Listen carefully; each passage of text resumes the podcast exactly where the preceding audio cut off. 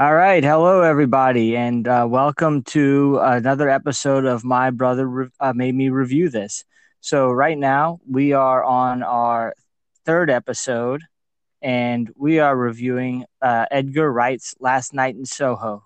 Uh, I am your co host, Matt, and I am joined by uh, the, the wonderful and talented Madison. Say hello, Uh-oh. Madison.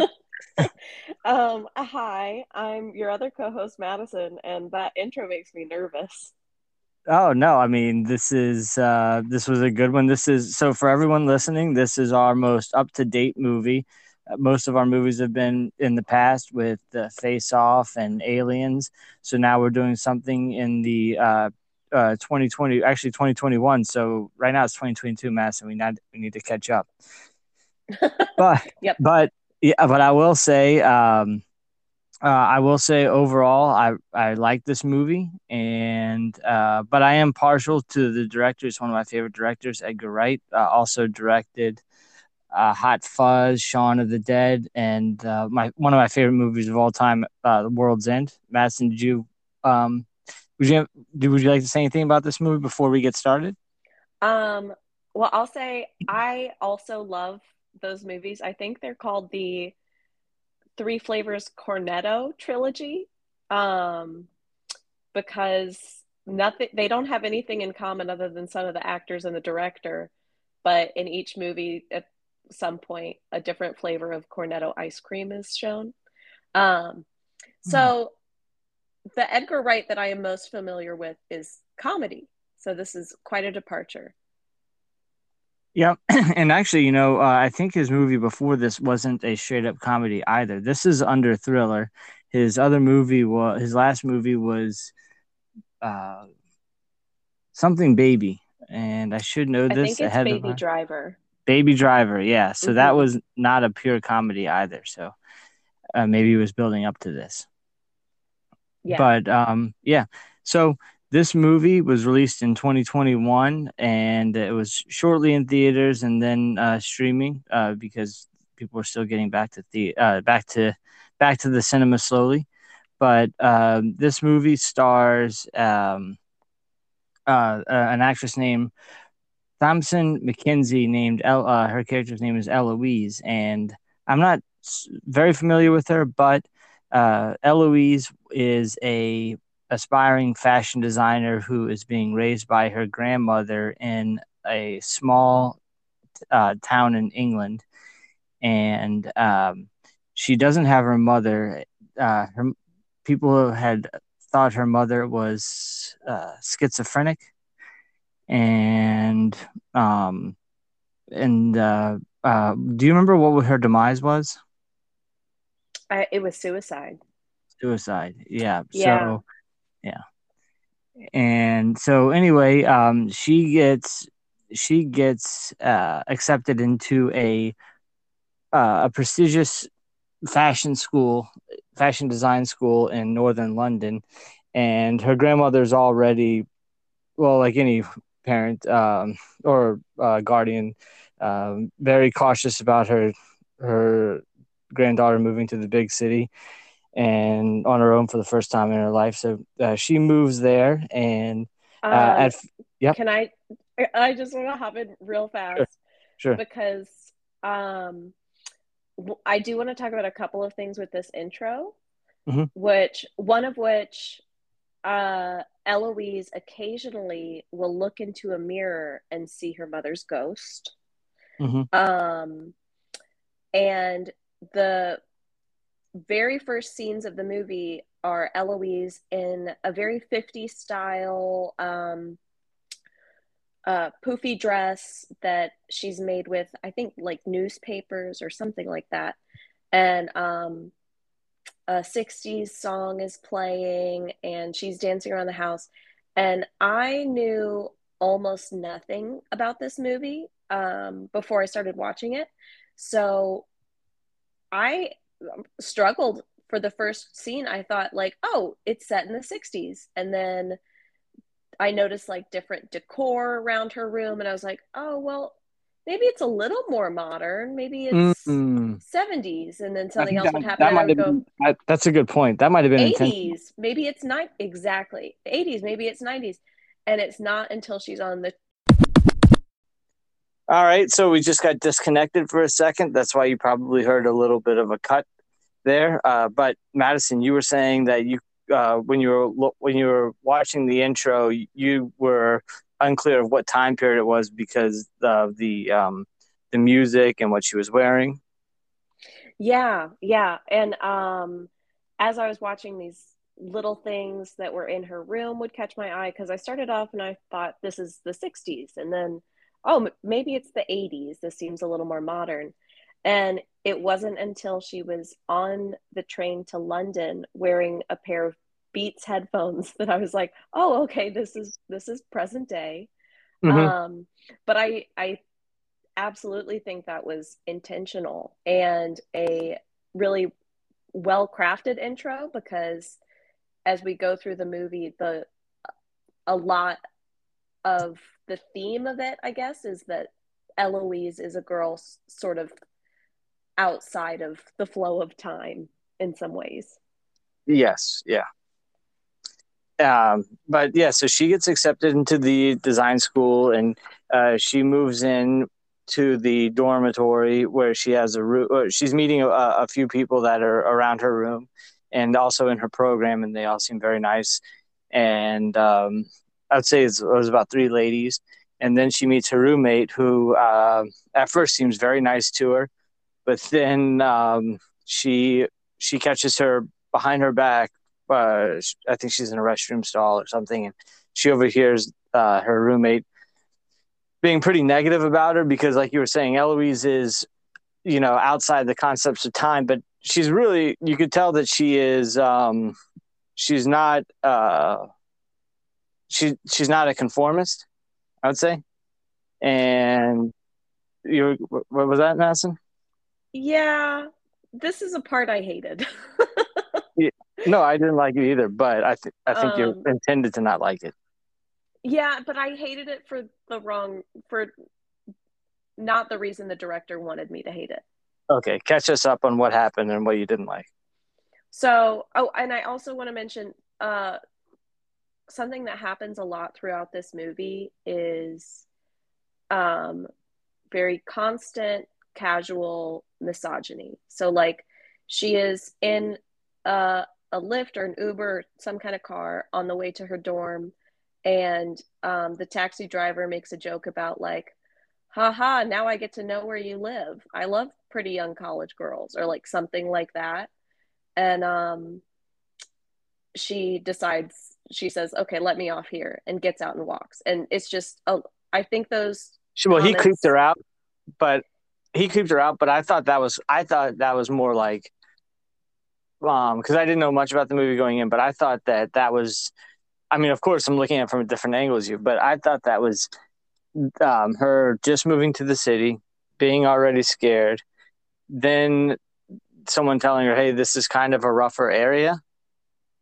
And so then that compiled with the taxi driver first hitting on her and then he kind of when she got out of the cab he kind of lingered and i thought at first i was thinking oh he's lingering because not as a predator but to to make sure that she's getting where she's going okay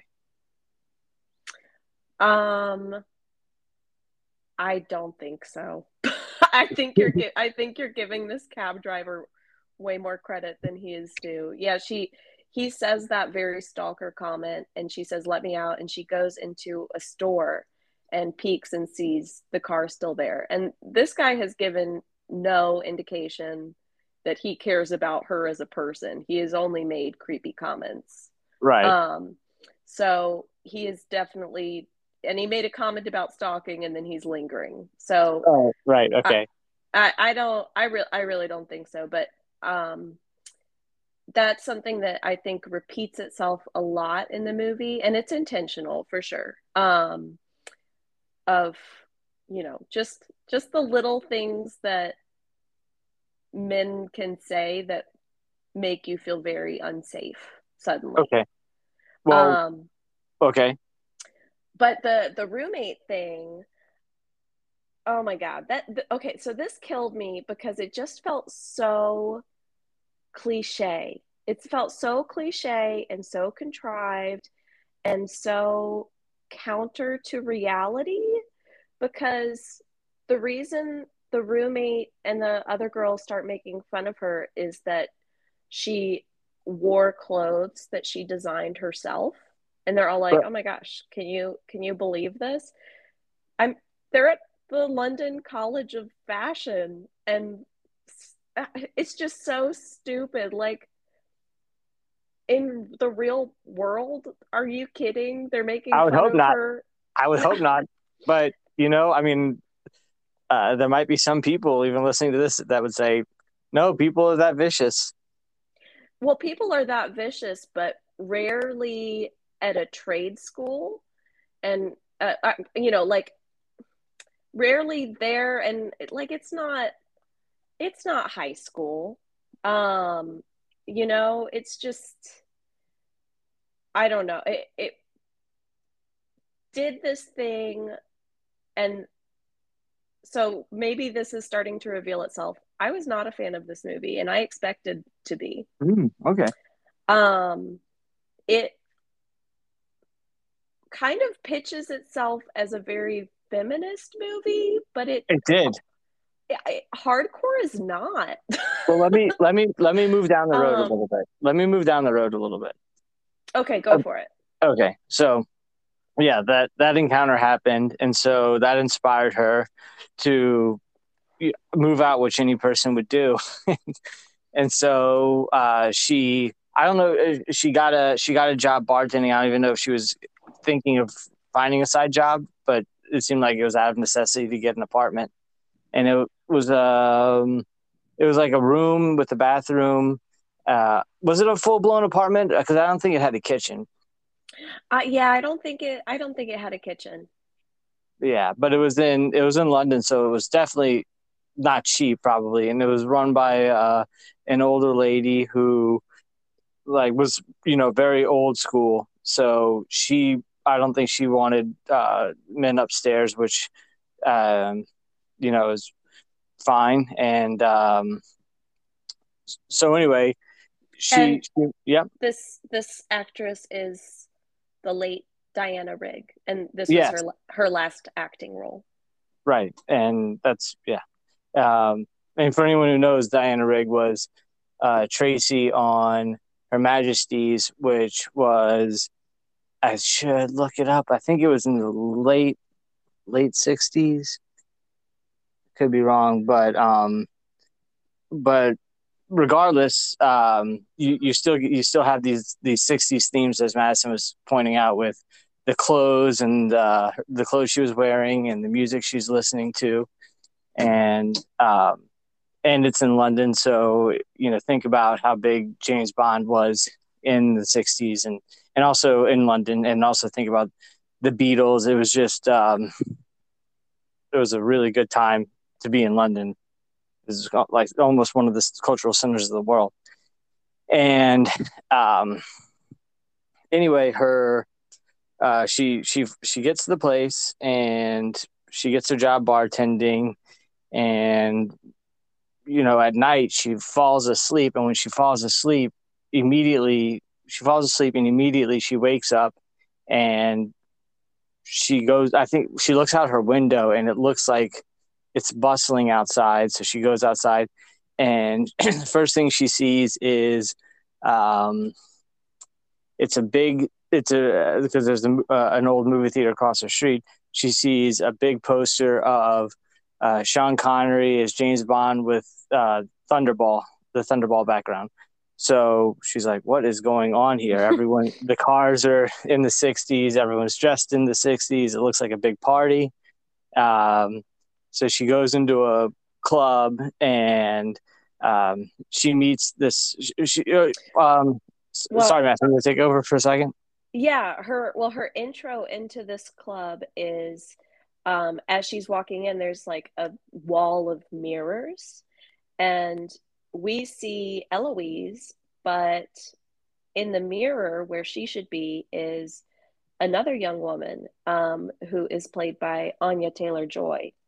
And um, in this scene, she's she's walking into the club, and a young man welcomes her in. And I wanted to call this out because I recognized the actor.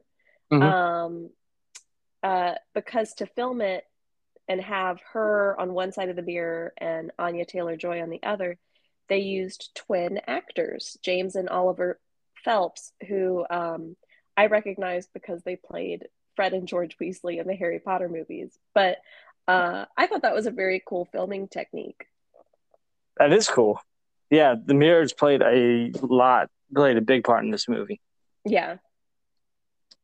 Um, and anyway, she there's another older guy that's hitting on her, and um, she ends up meeting Matthew Smith, the former Doctor No. Doctor and, Who. Doctor Who. Doctor Who. Sorry, and uh, and um, he's really charming to her. He takes up for her. I think he scares off the old the older man, and yeah. and uh, she expresses how she you know she wants to be a uh, she wants the Anya Taylor Joy wants to be a singer, and so so Eloise is just a voyeur at this point. Yeah. Like she's along for the ride, and she sees this this young girl who just moved to London, like herself, uh, with dream, big dreams, like herself, wants to be a singer, and so she meets and she's up with loving it because this is like it. she feels like she was born in the wrong time. Right, and and she's like, oh my gosh, this this girl's getting opportunities. I came here for opportunities. This is great.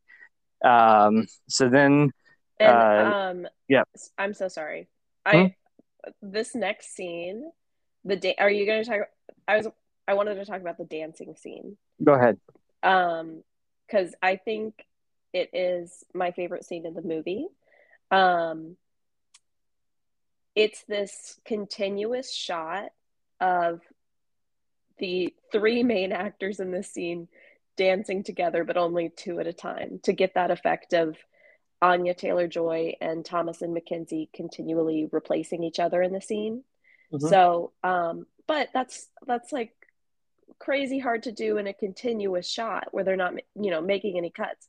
So I saw behind the scenes of how they filmed it, and they have um, like the camera is following Thomasin McKenzie as she spins around Matt Smith, and the moment his body uh, blocks the camera line, Anya Taylor Joy jumps up and takes his hand and um, is the one we see coming around the front. And meanwhile, oh, that's cool. Yeah. Meanwhile, Thomasin McKenzie had to like duck to the ground and crawl and then roll around and then hop up so she'll be ready to take his hand in the next scene where they're gonna.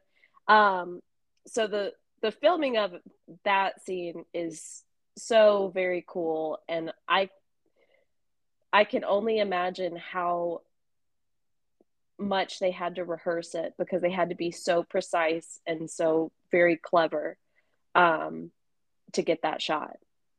Right. Yeah. I mean, from what you're saying, it's especially because also, I mean, they were surrounded by mirrors the whole time too. Yeah. Yeah. So, uh, yeah. So she, uh, Eloise, and I, I keep forgetting the character's name. Um, Sandy. Sandy. So Eloise and Sandy are definitely enthralled with this guy. And so um, Eloise goes to school the next day, and I think it's because she had a, a, good night's sleep, or well, she had a good night's sleep. She's starting to see more positive, so she's bringing that to her classes, and she's designing a dress similar to what Sandy wore. Um, so she's she's very positive mode. She's ignoring the the bullies, and, and she yeah. uh, dyes her hair blonde. Dyes her hair blonde. Oh yeah. Uh, Sandy's. So then the she's looking for. She's like, I can't wait to get home and go to sleep. So she goes home. she, goes, she goes home. After, I think after work, goes home. Oh, uh, yeah, goes home, goes to sleep, and um, has the dream again. And Matt Smith at this point, um, at this point, Matt Smith um, he has her audition for a smaller club singing yeah. and the club owner's like oh yeah she's that's she's it she's got the job she's got the job and so matt smith's like yeah so there you go and they go out for a night on the town and have a good time and and then go back to her place. Which, by the way, I I think her her room is the room that Eloise is renting. Yep. And so uh, Eloise asks Diana Rigg the next morning, like, "Hey, did uh like did a blonde girl named Sandy used to stay here in the '60s?" And she's like, "Oh yeah, had so many people living here in the '60s. I I can't remember." She's like, "Okay." so anyway, um, she goes back to school, and then um, this is this is where it takes a weird turn. So she goes back to school. Uh, the teacher's complimenting her look, complimenting the dress she's working on. Um, there's a there's a guy at the school that clearly has a crush on her, and so so now she has a friend also, and um, uh, she goes back home, goes to sleep the next day, and this And- this yep. I think it's it might be worth mentioning that while she's working at this bar in in between whenever you know whenever she can um she starts to see a recurring customer guy Terence Stamp. um so is that the actor's name? Yes. Okay and it's just a um very dapper looking uh older man that we just start seeing places. Sorry anyway go ahead. Yeah. That'll, No, that will, I think it will become important. Yeah, and I, we, I think that she's also not getting good vibes from him.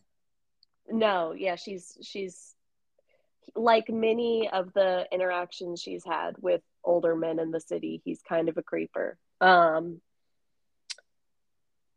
uh yeah, go ahead. Oh, and I also think it's worth mentioning just a quick trigger warning um for the rest of this recap and review. There's going to be some themes of discussion of assault. So, uh, just a quick warning out there. So um, she goes back to sleep, and then the that night she that night she goes into Eloise's dream, and Eloise is like, Oh, sorry. Sandy is Sandy is pretty happy, and then then she goes to the club to meet Matt Smith, and Matt Smith just turns on her and says, is basically saying that he's her pimp, and he said he basically points her in the direction of you have to you have to start uh, these are you have to these are your these are your clients at this point, and to me that I'm going to use a wrestling term here that heel turn Uh, that he did was yeah, was wild to me because you're so used to. I have not seen him as a, as a, a villain before. And no, me either. yeah, did that kind of catch you off guard? well. Yeah, well, yeah, because like, um, you're predisposed to like him. Right. you're you're predisposed to like him from the previous roles he's done, and his character s- starts off Really very good. charming. Yeah.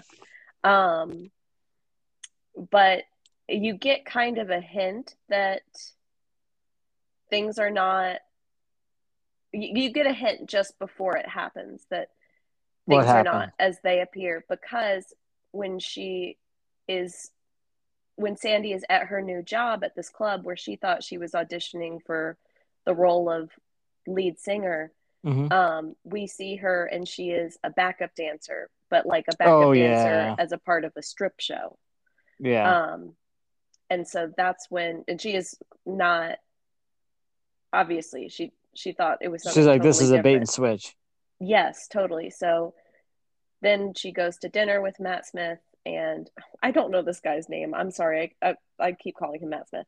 Um, but she's at dinner with him and uh, somebody that he kind of makes out to be like a business partner or something, you know, some important. Hmm. I think it's really is like financier. Yeah. Yeah, some important wealthy man that he needs to keep happy. So then it, it starts to go as you said. And then I can't recall. I think he. I think that later that night uh, he assaulted her, and so at this point, when Eloise is watching, nightmare. It's a complete Yeah. nightmare. Yeah, she watches this woman that she's been idolizing get sexually assaulted and then get forced because she's essentially in an abusive relationship now um and is you know the person she thought was her boyfriend is now her pimp right. so yeah and so uh, and also he's violent and yeah. and so anyway um at this point Eloise wakes up after the nightmare and uh, goes to school and the one positive thing at school is the well was the teacher but then after seeing this eloise is just like i'm i don't want to even do make this dress anymore yeah, which is was yeah. the, which is what the high praise the teacher was giving her. So things are falling apart at school, and then um, the one positive thing she has is her friend, the guy that has a crush on her, and so um, I mean that's the only positive thing that has. Period. Now at this point. point, and so um, he invites her to a Halloween a Halloween party, and I'm blurry on what happened at the Halloween party, but he gets her to go. They go to the Halloween party, and she starts seeing these the Matthew Smith as the villain everywhere at the li- in the library, at school. Uh, she goes to a, a Halloween party with her friend, and, and I think she sees Matthew Smith there too, right? Yeah, she's yeah, she's seeing these apparitions, and I uh, his name is Jack. I just remembered Jack. his character's name is Jack. Yeah, so she doesn't. She, I mean, she's not sleeping well at this point because each night she goes to sleep and she just sees this girl being assaulted and um, by Jack and his friends, and so, um, uh, what was I going to say? She, oh yeah, so she, uh, she asked the late. Uh, I, I think well, one night. Sorry, go on after the the Halloween party, she gets really really upset, and this guy that has been um, uh, very sweet to her, has a crush on her. Um, he takes her back to her um, place because you know she's she's very upset, but she wants him to stay, and um, things start to escalate they they start to get sexual but then she has a vision um, of sandy being murdered in the bed um, being stabbed in the bed by jack um, aka matt smith and she absolutely freaks out she's screaming and um, mm-hmm. the uh, older woman who owns the building diana rigg forbade men from coming upstairs. So she runs in to see what's happening and gets upset and thinks, um, you know, she there's a young woman on a bed screaming with a man on top of her. So she thinks mm-hmm. it's it's the boy and she drives him out. Um, and so she she goes to the police to try to say, I just saw a woman being murdered. Um, and she thinks at this point that the silver haired the older man that she's seeing everywhere must be matt smith aka jack all grown up um, but of course the police don't take her seriously because she's describing a, a hallucination essentially mm-hmm. yeah she says i see it every time i go to sleep and so the police are just not taking it seriously yeah and um and so anyway, um, I think well, I, I'm really fuzzy on this part. What what would happen next? So she starts going through old newspaper records um, to try to find out about Sandy's murder because she feels this intense kinship for this woman. Um, mm-hmm and she was while sandy was getting murdered it was like there was a, a mirror separating them almost and mm-hmm. uh, eloise was like banging on the mirror trying to reach her trying to help her so she is now obsessed with finding sandy's killer um, who she thinks is this old man um, and she's getting increasingly strung out this these uh, faceless spirits keep manifesting around her and they're these men that are like the representations of all of the men that Sandy was forced to sleep with. Um, so she is absolutely losing it and she uh, finally finds and confronts the older man Mm-hmm. um, when he because he keeps going to her bar. yes when he's at the bar and um, he is angrily he angrily denies that he killed sandy and tells her alex killed sandy and um, sandy's full name was alexandra. So he's upset he's angry and he leaves the pub only to get hit by a car and uh, he dies. Um, and so the pub you know freaks out. The owner of the pub tells uh, eloise that the man's name is lindsay and eloise remembers in one of her dreams where she was sandy uh, lindsay was actually an undercover cop who was trying to get sandy out of her situation. Um so so yeah that things are going very poorly. Um she ellie is completely devastated. She decides to leave london the boy that she has been you know somewhat seeing drives her back to her house and she informs um, Diana Rigg that she is leaving. Uh, Diana Rigg tells her that a detective came by asking about Sandy's murder. Um, but there's another heel turn here. Um, to, to copy your turn, um, Mhm. She reveals that she is Sandy and explains that Ellie's vision of Sandy's death was actually a vision of Sandy killing Jack. Um, because Jack came at Sandy with a knife, and so Sandy grabbed the knife and turned it on him and killed him. But then she started luring all of the men that she was pimped to back to her room and killing each of them and then hiding the bodies in the house's floors and walls. Um, and she's telling Ellie all of this over a cup of tea. And so then after dropping these bombs, she says she real uh, reveals that she has drugged the tea and intends to kill Ellie to ensure her silence. Um, so they start, you know, physically fighting. Ellie's fighting for her life, and um, and a cigarette falls and starts igniting the house. Um, the boy that drove Ellie there runs in to help her, but is immediately stabbed by Diana Rigg's character with her and a knife between Ellie and the door. Ellie decides to run upstairs um, to her room, and in there, the apparitions that she's been seeing, she realizes are all of Sandy's victims, and um, they beg her to kill the older Miss Sandy, but Ellie can't do it. Um, and Sandy comes into Ellie's room where she sees the spirits as well and gets slapped by the ghost of Jack. Um, and at this point, they hear the police outside.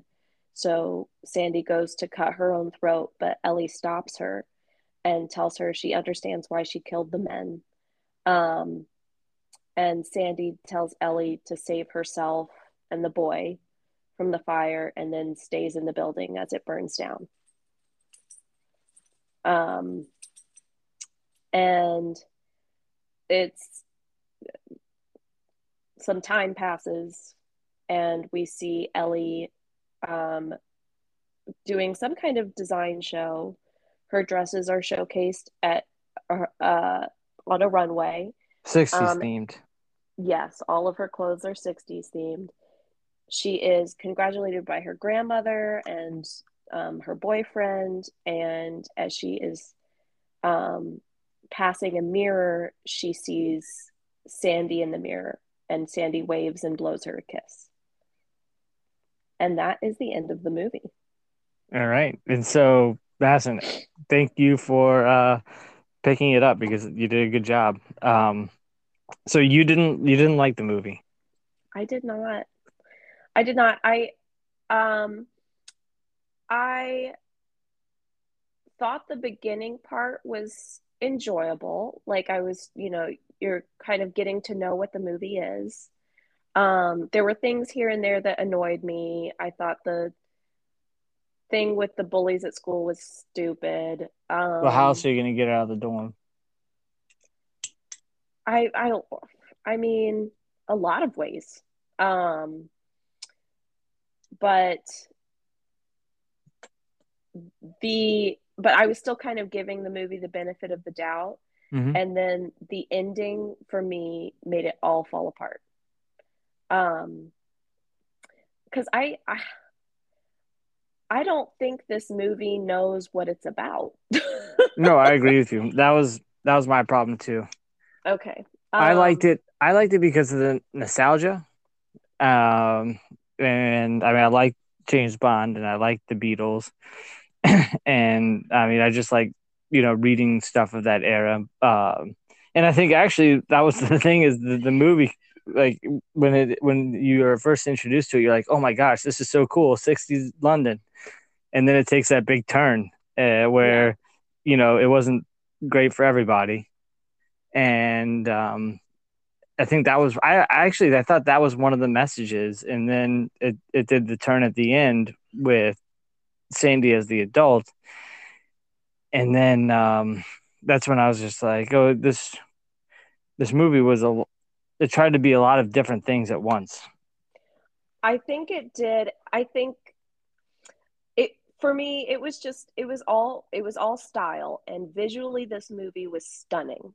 Yeah. Um but this it was really really lacking in substance because um it's ostensibly supposed to be a very you know female centric movie but and it could have been it could have been so cool because we're seeing these two young women ellie and sandy um, connect to each other and um, it could have been about you know solidarity and trauma but instead the last act of this movie is to pit these women against each other. So that felt really weird. Mm, um, yeah. And throughout the movie, I the only positive relationship that Ellie has with a woman is really her grandma. I mean, there's her teacher, but her teacher says like two sentences to her in the whole movie. Right. Um she's so the the effect of having this weird contrived conflict with the other classmates because she's at a design school and is being a designer um it it in effect it isolates her from all of the other women so the only the strongest relationship the strongest positive relationships she has in this movie are her grandma and the boyfriend Right.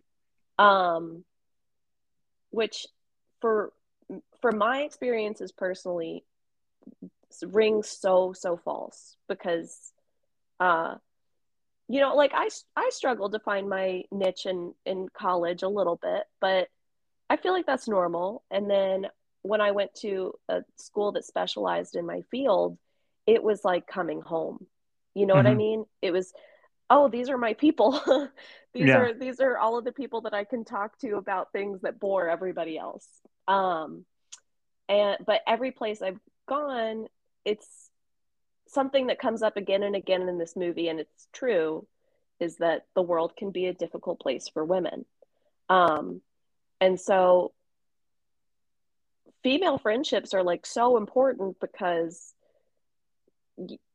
they have to be it's it is almost survival. You know what I mean? Mm-hmm. Um, so that just that just rang really false to me that in in this movie that's supposed to be very female centric, one of the the core relationship, the core positive relationship is the boy. Um, and then I don't, you know, a lot of it is violence against women, but I don't think that it, I think there's a difference between depicting something and critiquing it. Mhm. and I don't think this movie really was a critique. I think Um, it critiqued it the first half. I think it critiqued it. Exactly, exactly. So it could have been, but then at the end, the character. Oh, Eleanor, Eleanor. it's okay. It's okay. Um, Eleanor, it's okay. Um, in the end, the character who is been, you know, abused is the villain. Um, and becomes a woman who attacks young girls. So that kind of falls apart, you know. Um, Mhm. And is it is it supposed to be punishing people for nostalgia? I don't think so because it's kind of a love letter to the '60s, to London in the '60s. Um, and I so I don't I don't know. I just think it kind of it kind of falls apart. It it w- didn't deliver. It made so many promises that were really cool, but by the end, it just didn't deliver for me. Yeah, I mean, that's fair. I I actually felt the same way. I, the first half of the movie, I really enjoyed it, but Yeah, it just it. I I wouldn't even say it lost its wind. It was just really. It was almost like it was written by two different people with different ideas of what they wanted to make. I think you just hit the nail on the head. Yeah. I really do because uh, it was co-written by Edgar Wright and um, oh, I don't know, I don't know the other person, but I know it was a woman.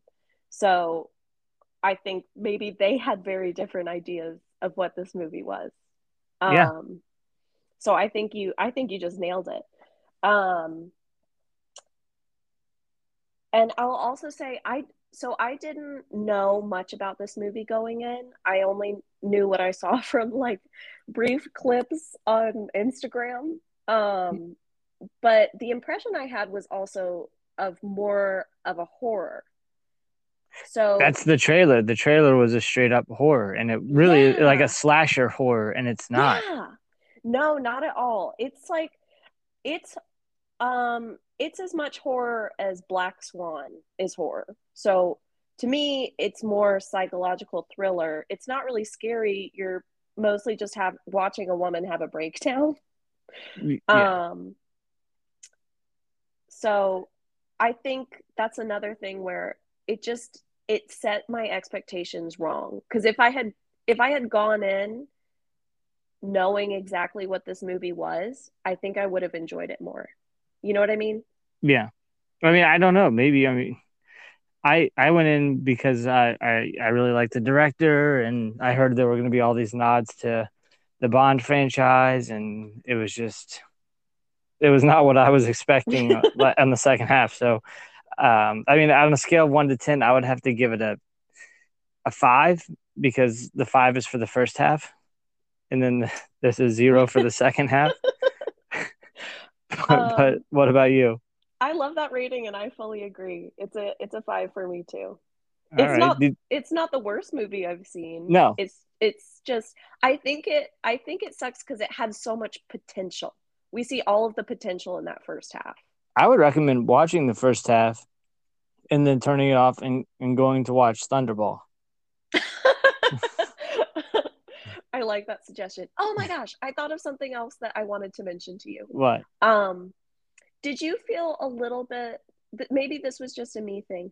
I felt a little bit like her mom um was kind of used as like the Chekhov's gun. Like her Yeah. mom is introduced, the very, very beginning is so drenched in her mother's history with mental illness, how that's going to affect her. She sees her mom in the mirror when she's leaving the house.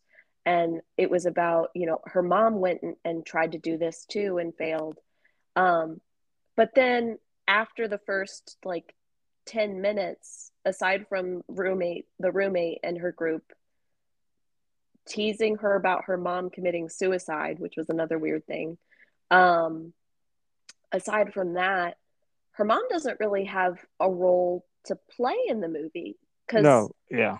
I kept thinking like when we the first time we saw Sandy, before we knew she was a singer or anything like that, I was like, oh, is this her mom? Is she is she living out is she getting to see her mom since she, you know, missed a large chunk of her life?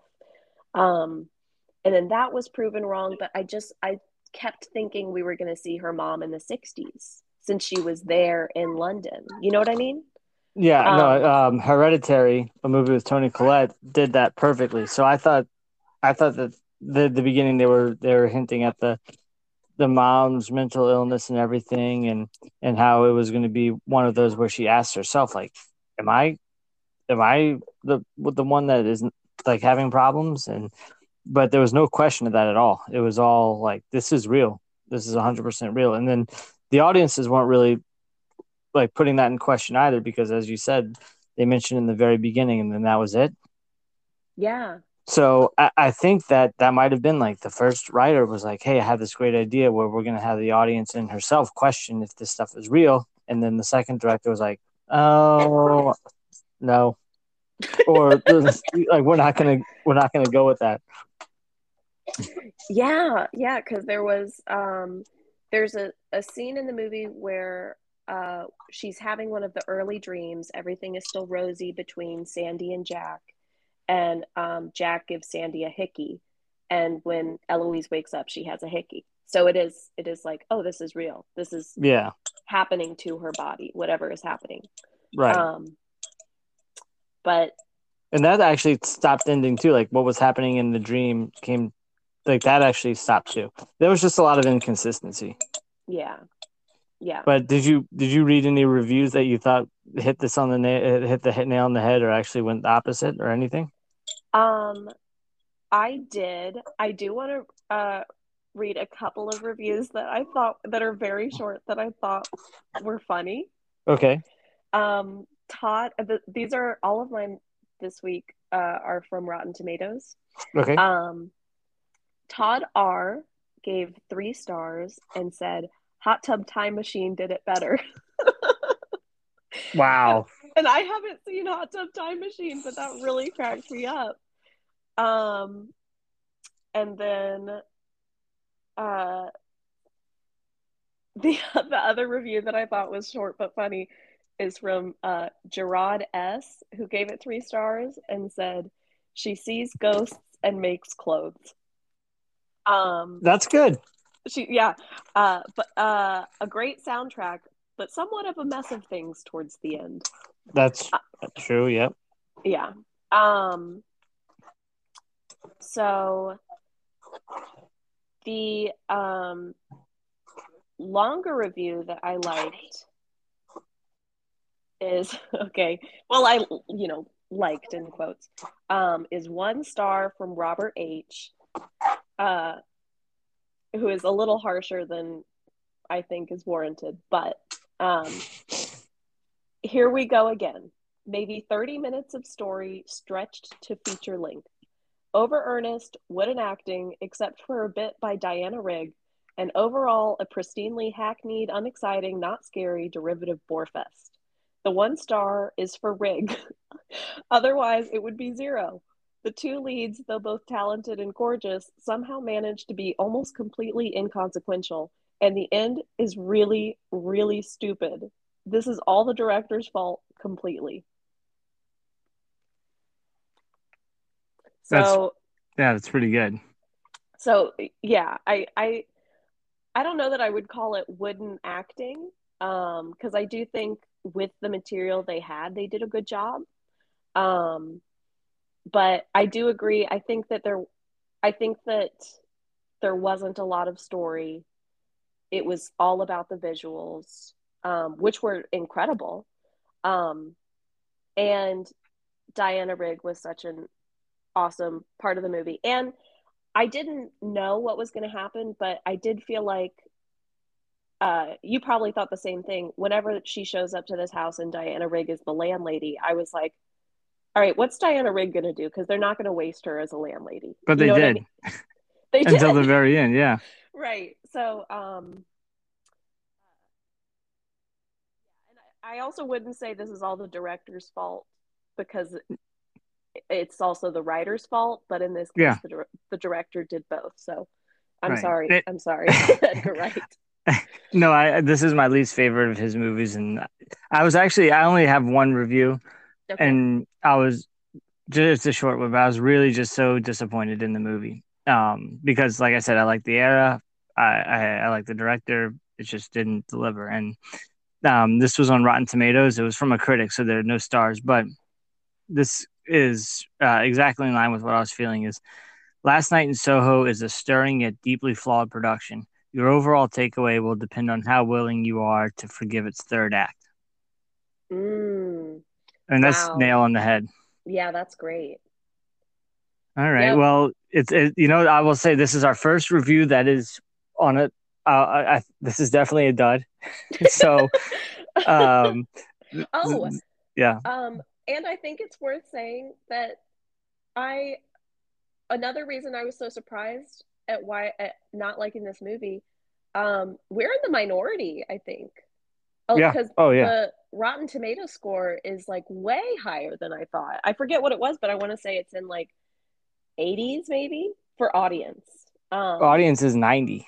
Oh my god. Critics is seventy six. Yeah, I think That's I honestly think that a lot of it might be the Edgar Wright biasness.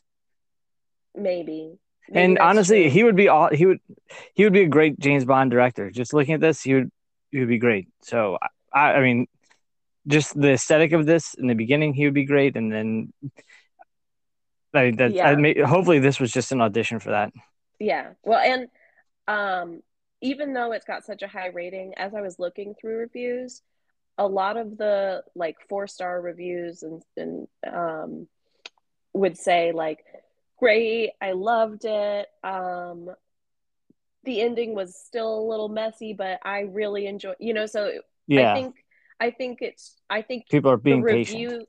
yeah i think the review you read totally nailed it of it entirely depends on um how Your much you can forgive that last twist Yeah. Well, I think the next the next few reviews um is gonna are gonna be very different because it's a very different uh the a, a very different medium. It's a television and it's also um a very different style. So the next review uh, that uh that will be on my brother made me review this is the show Peacemaker. So for our listeners, uh, we plan to do there are eight uh, season. Uh, say, sorry, there are eight episodes. So we're going to be doing two by two by two. So the first review will be episodes one and two, and then three and four, and then five and six, and seven and eight. So um, I recommend starting to watch these. They're on HBO Max, and uh, I'm just really looking forward to reviewing these. And, and yeah. uh the way that matthew so matt didn't play me a trailer for peacemaker instead he played me the opening credits Yeah. and there's it's incredible i highly recommend anybody that is thinking about watching peacemaker or has just heard us say the name and thought what the heck is this just watch the opening credits and that will tell you everything you need to know I don't even like to skip it. I mean, if uh, No. each episode, it was it was I was like, I don't want to skip this. People I'm watching it with wanted to skip it, but I would really delay hitting the skip button. yep it's pretty great All right. Well, um, for anyone who has any feedback or suggestions for us, you can reach us at my brother made me review this at gmail.com. And we're always looking. And um, thank you for listening to us. So, from me, Matt, uh, your co host, thanks for listening. And we look forward to uh, seeing you next week for episodes one and two of Peacemaker. And Madison, do you have anything you'd like to add?